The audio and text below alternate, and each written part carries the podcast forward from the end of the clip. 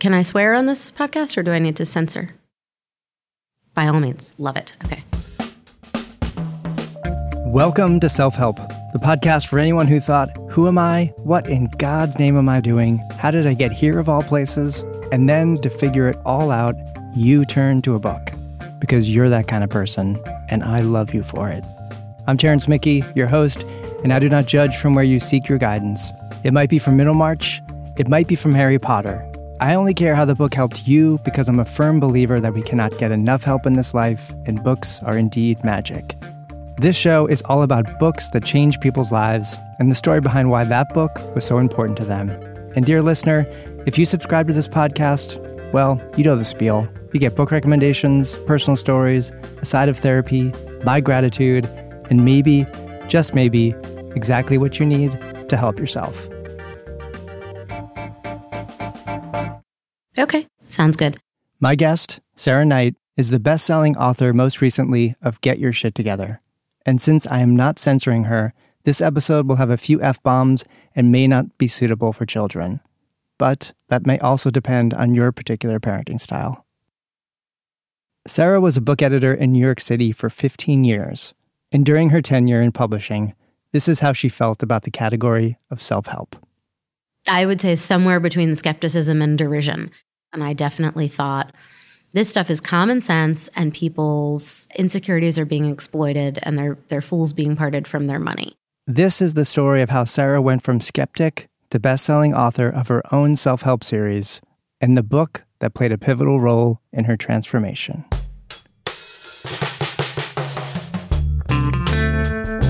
In her early 30s, Sarah was ambitious and stressed. She'd recently planned her wedding, she bought her first apartment, she was steadily working her way up the corporate ladder of the publishing industry. And day after day, she dealt with a difficult boss. She met tight deadlines. She attended an insane number of meetings, but she was on top of it all. And then one day, on her way to work, she felt slightly off.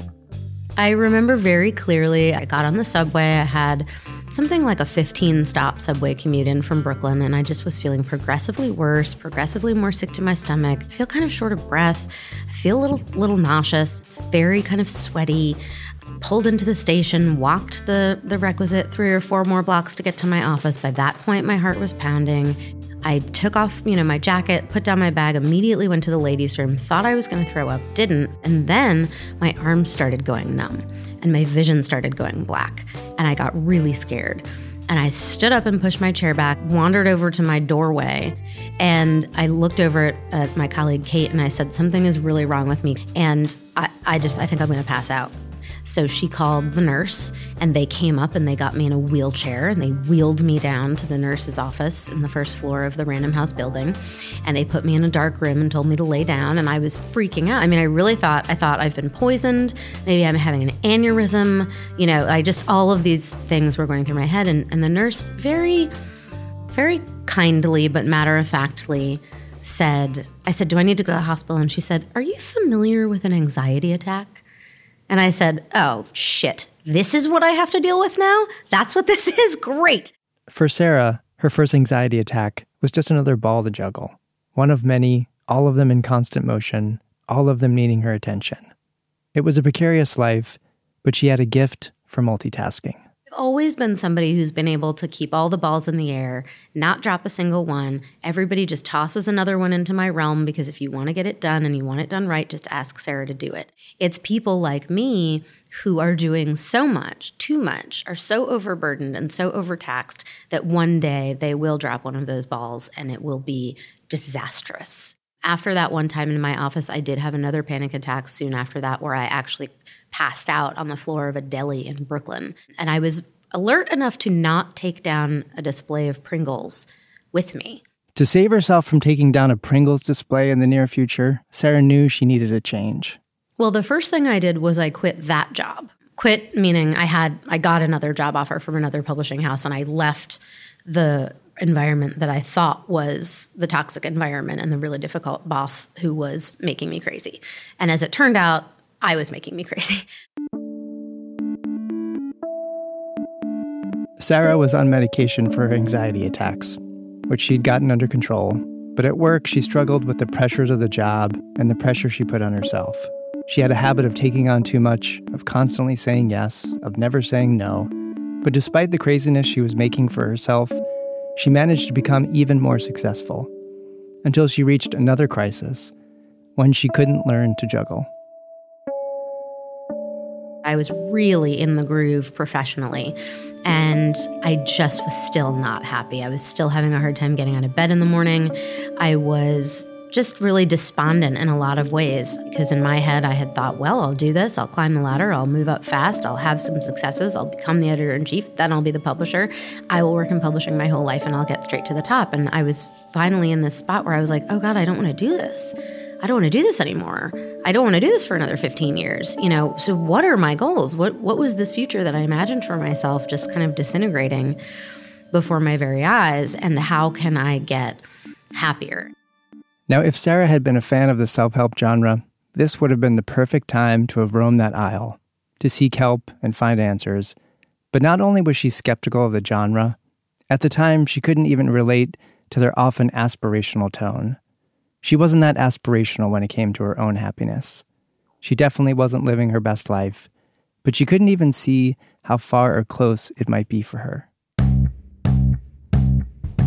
A lot of self help books and gurus provide you with these goals to reach this really aspirational state. And for me, it was more about looking in the mirror and going, this is terrible what's happening right now.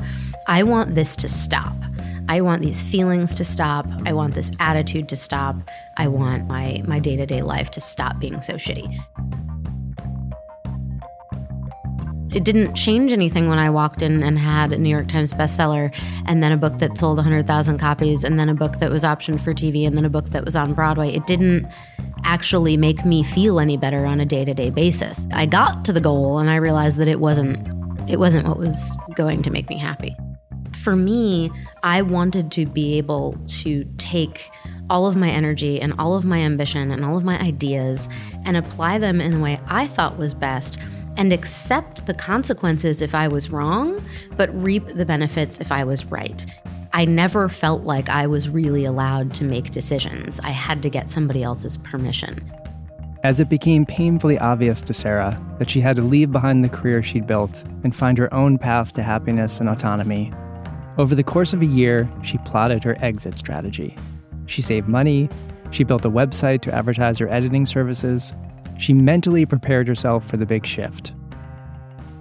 And then, the night before the big day, the day she was going to tell the boss she quit, she turned to her husband and said, I just I feel like I'm going to die. Like he was like, "Are you having a panic attack?" And I said, "No.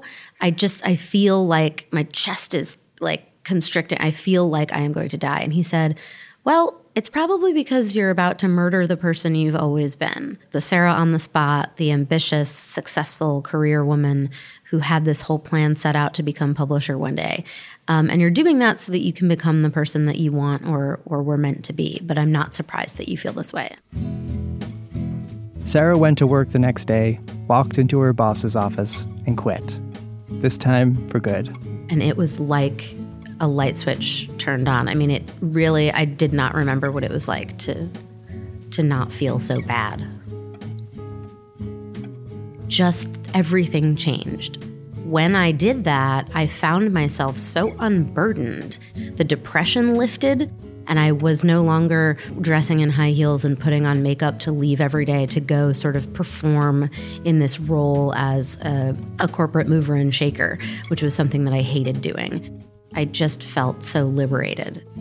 I realized that even though it had been one of the hardest decisions of my life to abandon a career that I had spent 15 years working toward and to walk away in the middle of, I had some huge bestsellers at the time. It was a really good professional time, but it was more important to not have all of those stressors that I associate with corporate life. And that really changed the course of my life. You're probably familiar with the phrase, wherever you go, there you are. Sarah left her job, abandoned the bureaucracy of consensus, jumped off the corporate ladder, and while all of that was very difficult, it was harder for her to give up old habits. And so I definitely spent first six months to a year backing myself into some of the same corners that I had backed myself into at the office that were of my doing, that were not as a result of the corporate culture or of my superiors or my colleagues. It was hard for me to make that mental break between having the corporate mentality and being able to work for myself and still not overscheduling and overburdening myself because I was concerned about making money and I was concerned about staying relevant in the industry. And so that was stuff that I had to figure out along the way that it was okay to relax a little bit. It was okay to not respond pathologically to emails. You know, it was okay to take hours at, the end of the day completely off. And that was something that I just had to kind of relearn because I had been doing it you know, since my first job out of college. As she slowly unburdened herself and started to say no to the things she didn't want to do and make more room for the things she did want to do, Sarah found herself with the free time to read. Not for work, but for pleasure. And she picked up a book she thought would help somebody else, but ended up helping her instead. I got a copy of the Marie Kondo book, The Life Changing Magic of Tidying Up, ostensibly to send to my mother, who really needs it. And every time I looked at it sitting on my credenza in my office and thought about putting it in the mail to her, I thought, that's kind of passive aggressive of me. I probably shouldn't send this. So I had some reading time and I ended up bringing the Marie Kondo book home to my own apartment and started leafing through it and then read the whole thing and found it very helpful and enlightening in many ways. But what occurred to me just a couple weeks after I had read that was, you know what? I think there's something to be said for physical decluttering and I'm a big supporter of it, but I think what I've been doing lately is is mental decluttering. When I quit my job, and that was like a huge cliff that I stepped off of, that was really scary for me because I had been so uh, wrapped up in the identity of my publishing career. I then was able to say, what about these other things? And after I did the really hardest thing of, of leaving my career, that was when I was able to do some of the other stuff. So I cut out a lot of annoyance from my life, including commuting. And like I said, wearing heels and makeup to go out, but also, you know, participating in activities with friends and family that I really didn't really didn't want to do and that I felt really burdened by. She politely declined invites, saying no to baby showers, no to family obligations. She diplomatically ended friendships that drained her. She stopped using the social media platforms she didn't care about, and by decluttering her mental space, reducing the number of things she cared about, she started to make time for the responsibilities, tasks, and people that actually made her happy. And that's where the Marie Kondo book fit in. It slotted in so fortuitously because I was able to use her methods of discarding and organizing and apply it to tasks, obligations, people, certain relationships, and, um, and go from there. I was walking down the street in Brooklyn one day and I just thought, you know, it would be a great title The Life Changing Magic of Not Giving a Fuck. I thought one could write that book, and then I thought, I should write that book, and it and it flowed from there. So it started out as a started out as a parody book, and it took on a life of its own as a legitimate self help title, um, in and of its own right. In the writing of it, I realized I had quite a bit to say that felt very profound as I was writing it, even though it's full of curse words and the occasional dirty joke and a lot of pop culture references and kind of written in this tongue in cheek mode that was meant to be itself a parody of Marie Kondo's tone and the way that she writes her books. Um, as I was writing it, I thought, this is, I think I'm onto something. After Sarah finished the manuscript, she sent it off without any idea of how the publishing world would respond. It was really surreal, actually, because must have been late July, and my agent said, Let's get this out before we lose everybody in August for all the publishing vacations. And I said, Okay. And I was at my parents' house because I usually visit my parents once in the summer. And I ended up taking calls from interested publishers from my childhood bedroom. And it was just weird because I was like, wow, well, first of all, this book uses the word fuck 732 times. So it's a little odd to be sort of talking about it in my in my still pink carpeted, you know, bedroom with these teddy bears lined up along the walls, you know, with my parents downstairs. But also it was just such a full circle kind of strange strange moment for me. And as the first reads came in, I think they realized that rather than publish it just as a parody, they were going to be publishing it as legitimate self-help, and that's what they did. When the book finally arrived in the world, Sarah was reminded of how she was the person who most benefited from her own advice. I had finished my first day of uh, book tour in London, going all day, doing all kinds of things, really high profile stuff, really exciting. Had a big launch party, got back to my hotel. It was so late. I really needed to go to bed. And I had this Instagram message from a former colleague that I worked with in 2007 and she just said, You know, I'm always liking your stuff and leaving a little emoticon or emoji or whatever, you know, on Facebook. But I just, I've been seeing these pictures from your tour. And I remember how anxious you were when we worked together and you kicked ass, but you were, you were clearly a very anxious person. And it's been so great to see this, you know, transition. And I'm so proud of you. And I just, I really fondly remember working together. And I just wanted to tell you that um, you know, instead of just clicking like on Facebook or whatever. It was so nice. It was a really, really nice, um, it was really lovely. I was touched.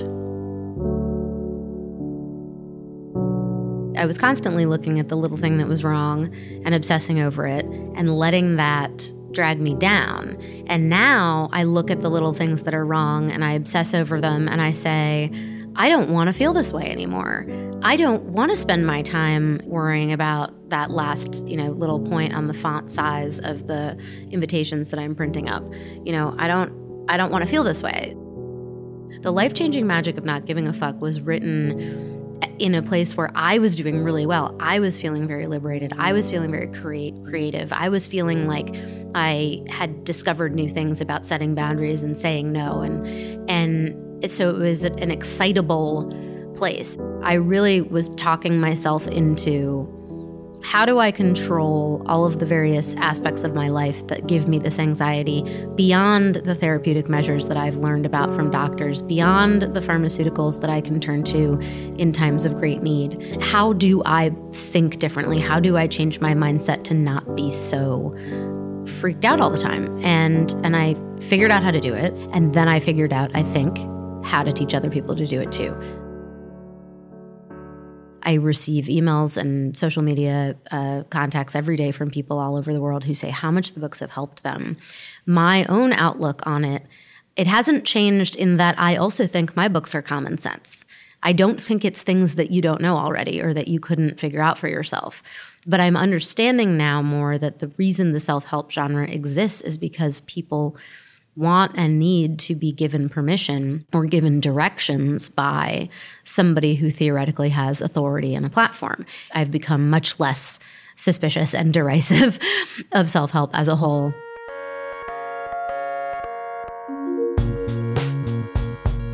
Thank you for listening to Self Help. Today's episode was produced and edited by me with audio engineering help from Dominic and production assistance from Nat.